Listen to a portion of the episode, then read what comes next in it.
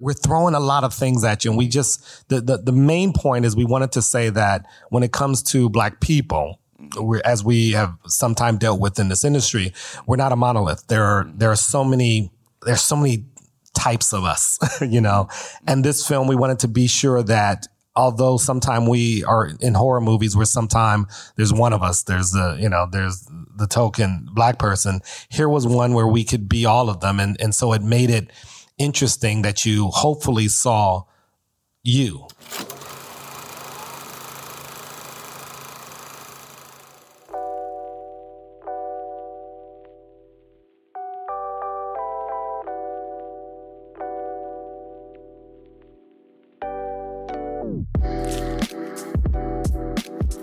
Hello, and welcome back to The Director's Cut, brought to you by the Directors Guild of America.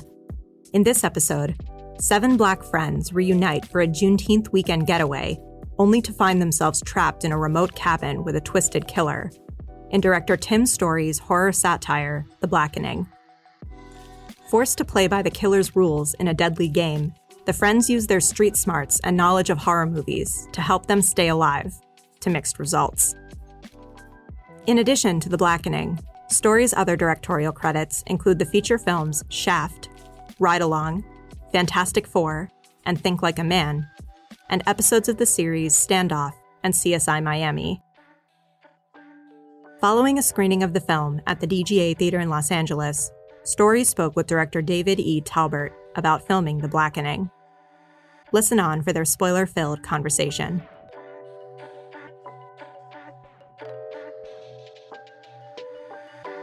So, uh, y'all have a good time with the film?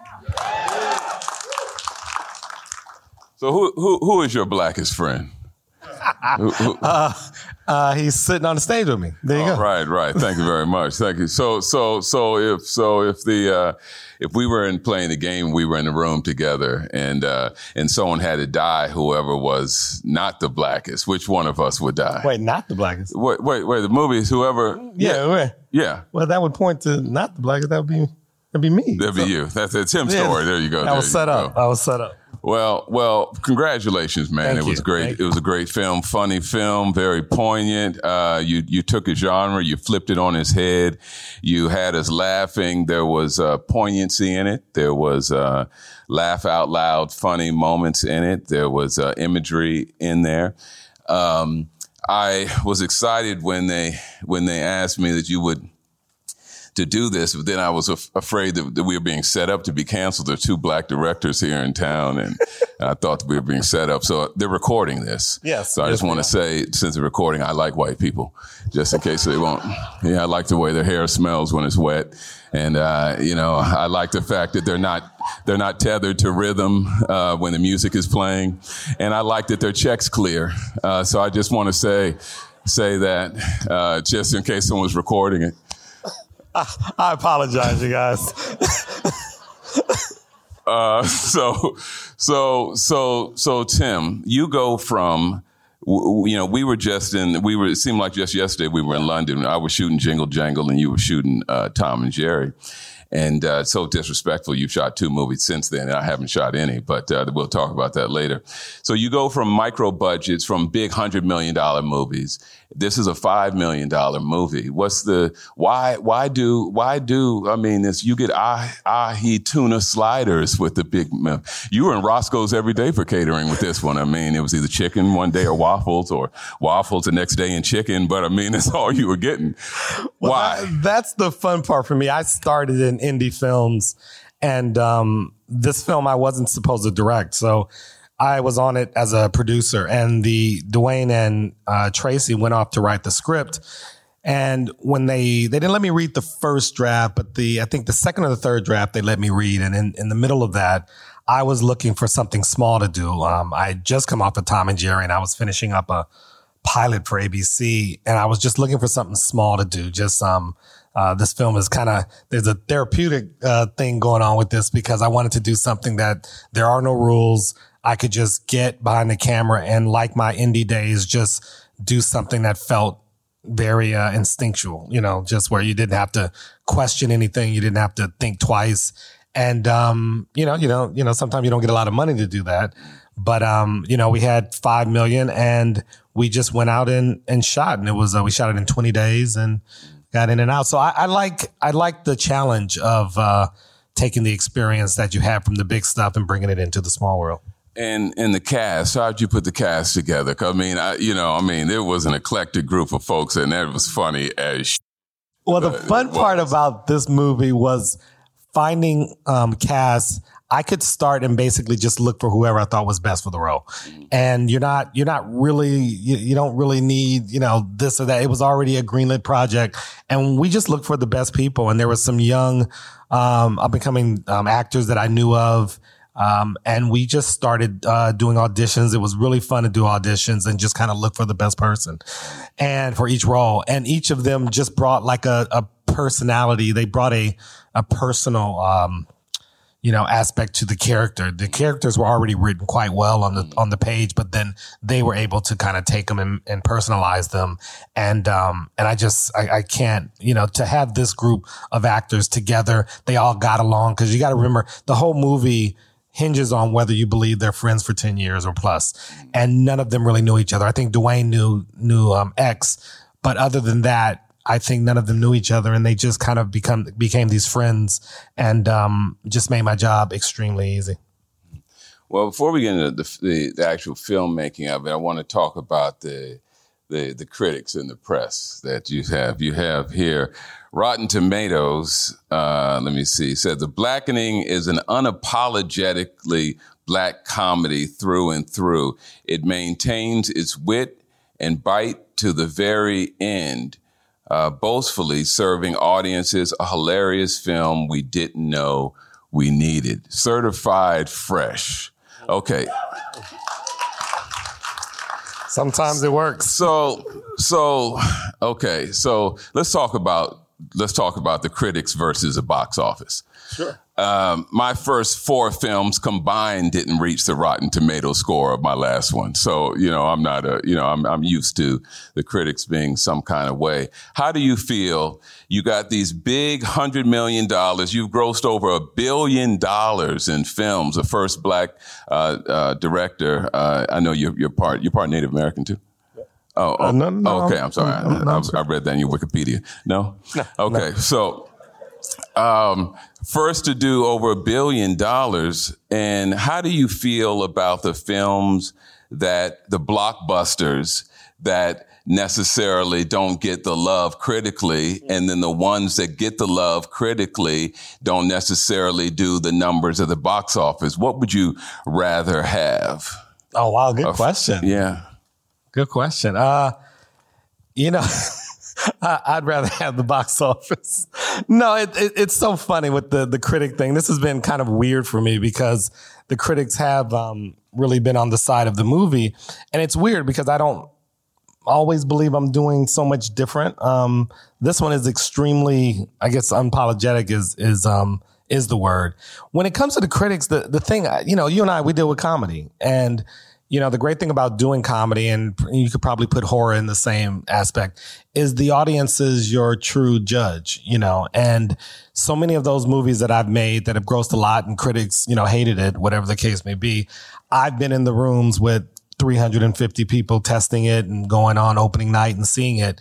And, you know, the, the proof's in the pudding. When they're, when they're laughing and having a good time, that's the reward. And so when it, when it comes to the critics, um, I've never worried about them. It's always great when they do acknowledge, but I don't need it, you know, and, and I, it's all about the audience. Even with this one, that's why it's so strange because, um, the audience, participation, the audience um, interaction that I've had with this film, it feels like I've had it before with other films.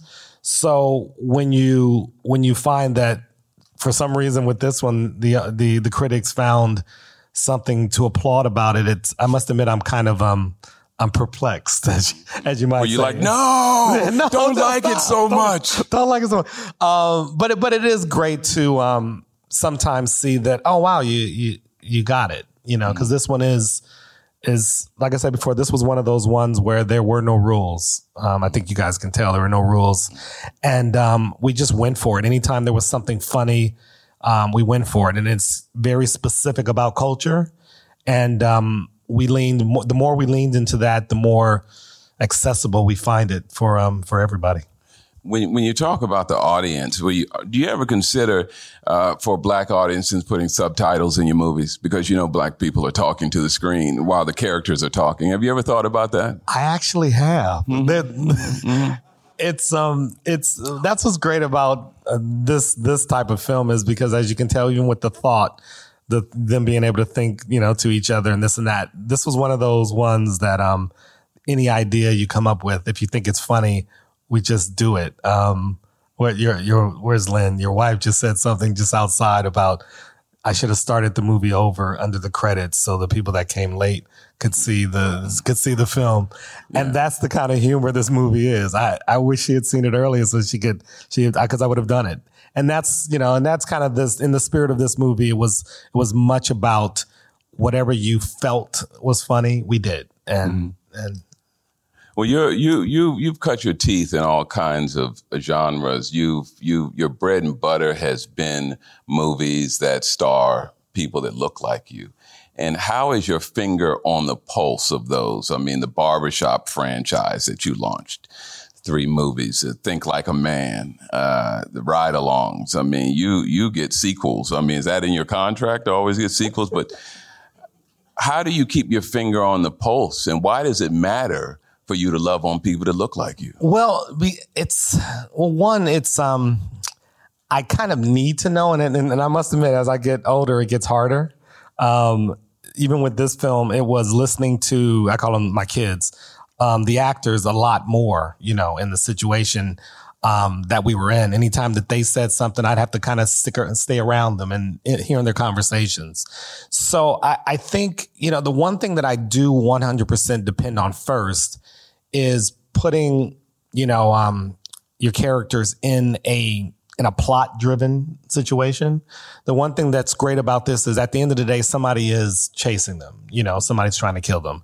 So it, it, it's easy for me to kind of lean on what's it really like if this was going to happen? What would black people be like in this situation? And, and it's, you know, any other film, most of my other films too, you can kind of see that there's always, there is a plot thing that I, that I lean on. And then after that, I depend on the actors to bring their thing.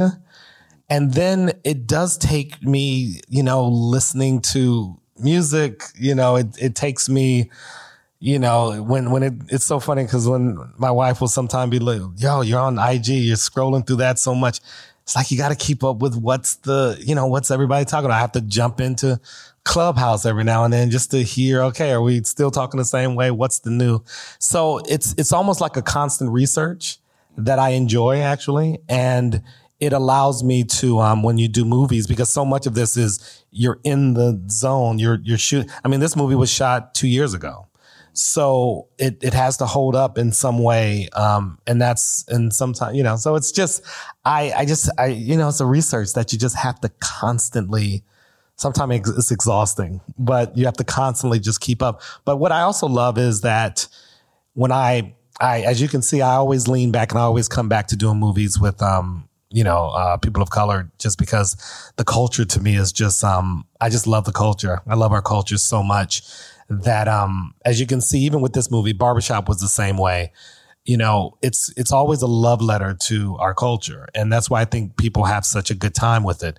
Because even though we're doing things like turning the guns right side up and doing a um that you know if you know the culture you i don't have to explain that to you. You immediately know what that means or you know you know all lives matter or just the, all of these things you know it's just the culture and i just you know i just love us so much. So i just keep coming back you know to letting us shine hopefully.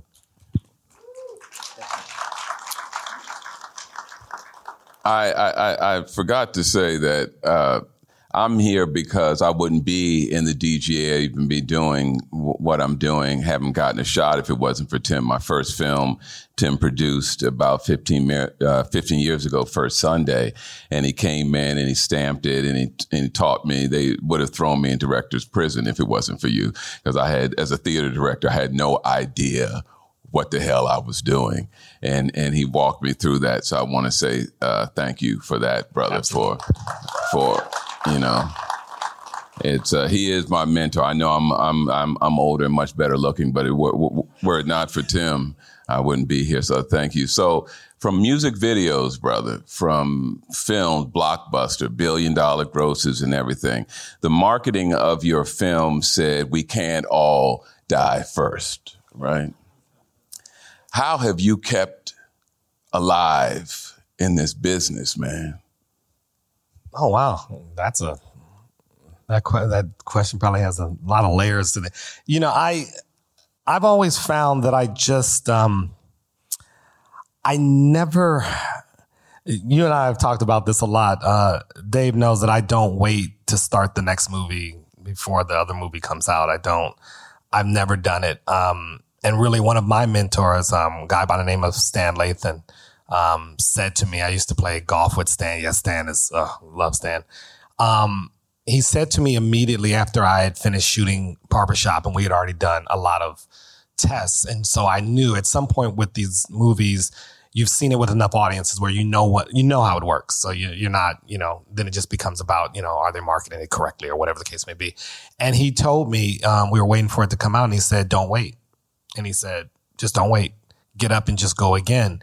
And I've kind of taken that as, um, my thing. Number one, I just love making movies. I just, I absolutely kind of obsess over it.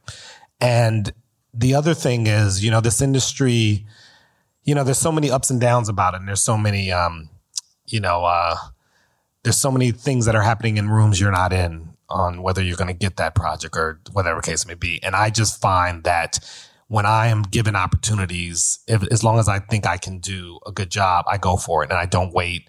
And I think the other thing is I you know, there's professionalism. There's also just I'm trying to make the best movie I can.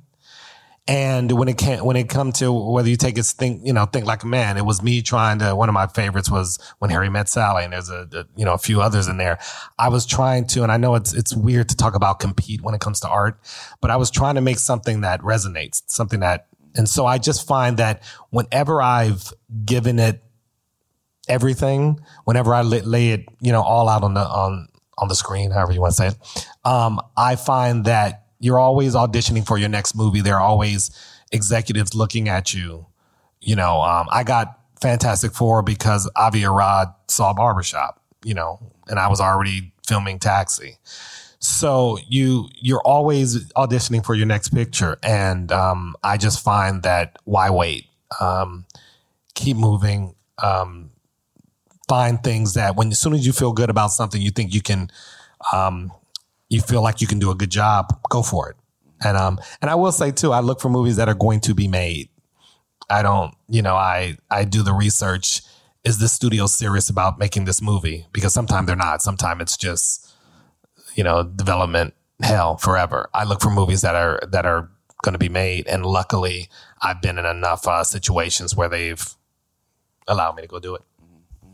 I want to talk to you a little bit about the the the film, the imagery, that game, and the uh, you know the the character in blackface. I mean, you you you're saying a lot in this film. I mean, it was very very the comedy was biting.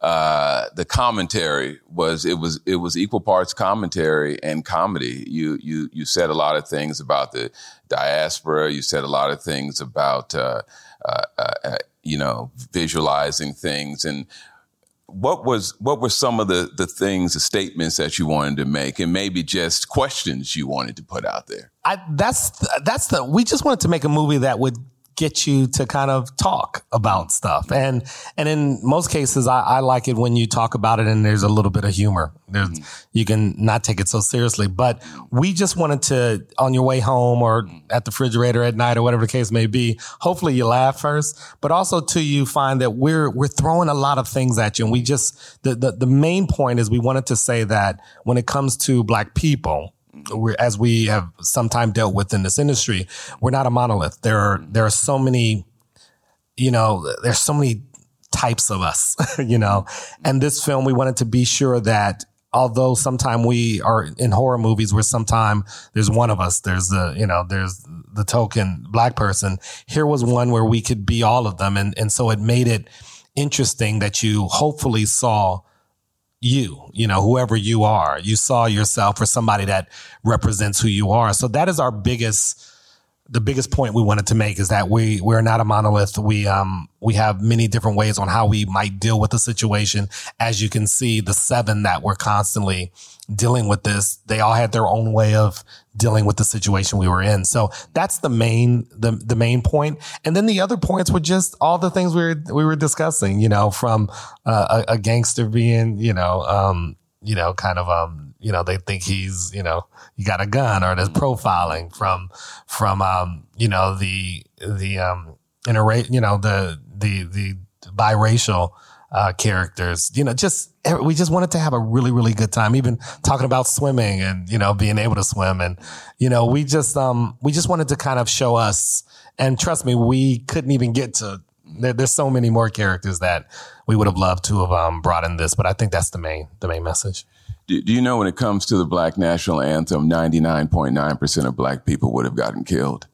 That's, it, it, too, because that, that's what's fun about these yeah, questions. That, that, that, was the funniest shit. I, I, I mean, I laughed out loud because I'm thinking that I don't even know the first yeah, verse. I, I, mean, you know, I, I know sing a song, na na na na na na na na na. Uh, you know, I'm like point to the note because you know who knows the words, and I'm black clearly, you know. But that was some funny. shit.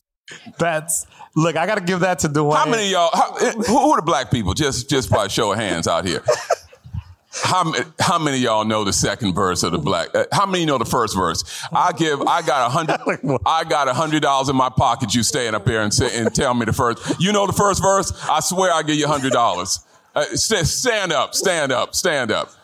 Don't nobody even know the first. With this close to Juneteenth, no black person can, can do. This is a shame. I'm embarrassed as a black person. I'm embarrassed as a black person. right now, but Tim, that was funny, man. And spades and how we get down with spades. I mean, it was rich in our culture and, and on the nose, it may look like, you know, it was shenanigans and silly, but it was rich in our culture. And the things that you brought up just made me, made me want to have to watch it again and examine because all the characters had a point of view. And that was one thing you taught me when I was, uh, um, uh, you know, doing First Sunday to make sure that every character had a point of view. Your name is Tim Story. So clearly you know story. How do you approach characters and their dramatic movement uh, through your movies? Well, obviously, first you need um, a blueprint that's incredible. So we, you know, hopefully you are sitting with a script that is um, already, you know, in in a in a good place. After that, one of the things that I that I spoke of you early on in your career is is you at some point you go through the script and uh, you do it from every point of view of the character of, of every character you go through that and literally read the script and act it out do whatever it is your whatever your process is but do it from the pov of that character and then what's most important is doing it from the pov of the villain um, when you're doing plot driven movies that deal with the villain um, you're only as good as your villain, you know? So it's one of those things where I go through and that. And then of course, when it comes to structure, I, I continue to, to learn. There, there are certain, I have a, a few people in my life that I will still go to when I have a script that I know I'm going, I'm interested in, I'm going to do, where I'll break down the script myself and, um, and then go to them and discuss with them, have them read it and then sit with me and we discuss, um, you know, other films that are, that this is like. We discuss, um, you know, going back to, to, um, you know, Joseph Campbell and even, you know, archetypes and all that. You go back and you discuss it. And because all of these films, even though if you, if you do your job correctly, we're not supposed to see it, but all of these films, all, all of um, you know, there's certain, there's only so many stories, and, and each film that you're doing has to deal with that story. Sometimes you have um, several stories inside of a film, but you you want to just like pull out of that, and you have to know that as as small as your comedy might be, or as or as like this one, there's still um, there's still structure. There's still um, there still is a is a a plot being being driven, and um, some of this also comes from just watching a lot of movies. Um, I'm I'm constantly pulling from, you know, there's this, it's so funny as I talk to younger directors coming up, you know, the, the thing, I, you know, when you go and tell them, Hey, go watch these. Oh, and they go, oh, I don't want to watch them. Well, the, the problem when I've gotten that argument is that you just have to, you have to build your, your encyclopedia because I'm able to, when I see a movie, I'm able to rattle off 10 films that it's like. And it's not that I'm going to go and try to, but you can go and watch that movie and sometimes it's sections of that movie or, you know, um, and sometimes there's movies that are quite like it, you know, a, a lot like it. So I just find that from structure, these are things that I've learned. I learned it from film school, but I learned even more of it out of film school. And, um, discussing these films and continuing to be a student because you you you know there you know and I, I, have weaknesses you know there's weaknesses that you that you find things that you don't do as strong as other things. And sometimes you know so it's it's just important to continue to be a student and just anytime you're making a movie um how can you make it better? There's always there's always another layer. There's always another um there's always another story underneath the story and so forth and so on well, well, talk a little bit about your process, just just for a moment. Uh, when we when I was doing First Sunday, I asked you, okay, well, how do I prepare for the film? And you said, well, let me give you the uh, some pages of things that uh, you did for barbershop and pre-production. And uh, you said you'd have it uh, messengered over to me. And um, what came was a, a it was a binder that was about this thick from barbershop, and I wanted to quit uh, the film when I got it because there was no way I was going to do any of that. And I, I knew I wasn't going to do any of that. You know, I don't know what it, what you think this is, but I showed up there for the catering and and to get and to get my NWA record signed by Ice Cube. He was in my first film, so that's what I was there for tell us what your process is, man. What are the to to uh, aspiring directors or directors have been doing it for a while? What is what is the process when you say I'm going into in going into pre-production? Because a lot of filmmakers that I talk to up and coming, they want to tell me about camera lenses and how they flash and how they can rack focus, and I'm like, oh Lord, you're in trouble sh- share with the with the up and comings your, your process. God, there's so many layers to it, but I'll, I'll try to keep it as, you know as simple as I as I can make it. Obviously, it starts with the script. Um, one of the things that I will do constantly, and I, I do it pretty much almost every Sunday. I will um, literally every weekend I read the script again, so that you're going into the week. Um, you have to know the script better than anybody else. At some point, the actors will come in and know the character better than you but no one should know the story better than you. And so you go over that constantly. I will sometimes, as I did with Barbershop, I don't have to do it as much today, but I will take every scene or sequence and um, for the most part film it in my head. And when I say film it, I walk around a room and, and kind of go through it. Um, sometime I will use um, an actor or somebody um, to help me. But most of the time, it's just me. And I go through the entire movie in that way. And that process, once I come back to the top again, um, I will then start to put visuals to it. And you start to look at other movies. Um, and you're you can print up. I mean, the great thing about it now is the internet. It's ShotDeck. I use ShotDeck, and there's just so many you know um, websites where you can get the imagery, and you start to put together um, the film and you can do it with other films. Sometime I, the best thing is when I can actually find other mediums to, um, bring, bring visuals to it, whether it be, I know with barbershop, it was Ernie Barnes. I did a lot of, you know, his paintings and stuff like that. Even, even, um, Norman Rockwell, you know, and just finding things. So you start to bring visuals to it.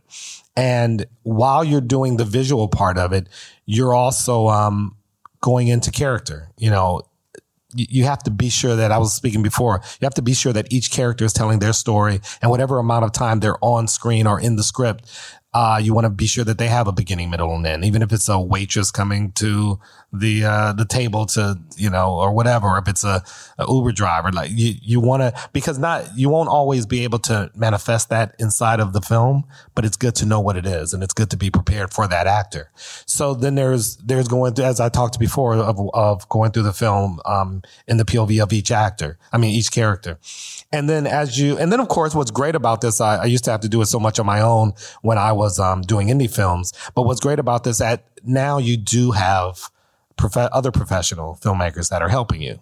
So now you can sit down with a DP and discuss the visuals that you've talked about and sit down and watch movies with them. I, I have some DPs that I've used a lot and we can basically rattle off stuff to each other. But sometime we're going to sit in a theater and, and watch films that we're going to kind of pull inspiration from. Um, and then of course, and that's the same with, with wardrobe. Um, the costume designer, you know, them them telling you, you know, going over that kind of stuff because you're telling, you're always telling the story. You're what what that character is wearing. What you know, it says it says everything about them. Their their economic status, their you know, um, how clean they believe they are you're you're constantly telling the story with every with every single situation, the way they enter a scene or not, or the way they are, you know. So I'm constantly going through all of that. And what's great about it is when you have other professionals, whether it's an editor, even to be able to talk about talk, even though the editor doesn't really start until we start shooting material, to discuss with him the, the style that you want, he he or she may tell you um, well, be sure you get this. Be sure you get us that. Be sure. You, so there's so that's so it's the the process. I mean, there's so many there's so many layers because then at some point you get into read throughs, and then that's another very big important part. Whether I will do a read through, obviously with um, the actors that are in the movie,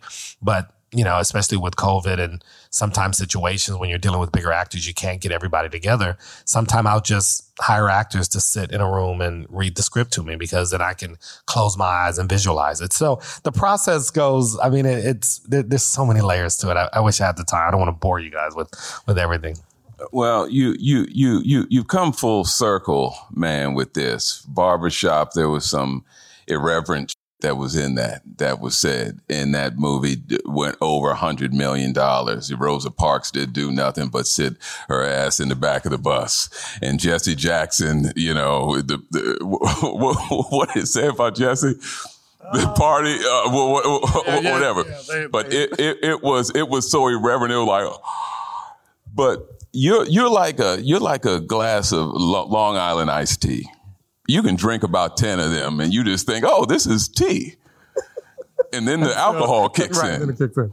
And, and, and, and, that's how you are with your films, brother. You use comedy as a way of, of, of that's the tea, that's the sweetness, but there's poignancy in, in there. And I, I want to thank you I, I'm your friend, that. but I, I watch what you do, man, and I look up to you as a filmmaker and a bold storyteller. And I just want to thank you for being who who you are, man. Thank you. I appreciate industry, that. I appreciate you know, and, and to me, and when we were in London, I told you when when when you're doing when you're doing films abroad, they give you um, they give you the uh, uh, cards where they put per diem on that, right? And you're and you're so busy making the film that you you forget that you have this money that has accrued over the per diem.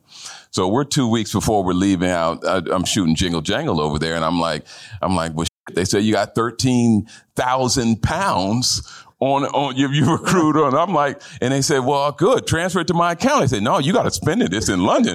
And so now I got four days to spend thirteen thousand dollars. So I'm going all around town, and finally I end up in a Louis Vuitton place in Selfridges. Oh Lord.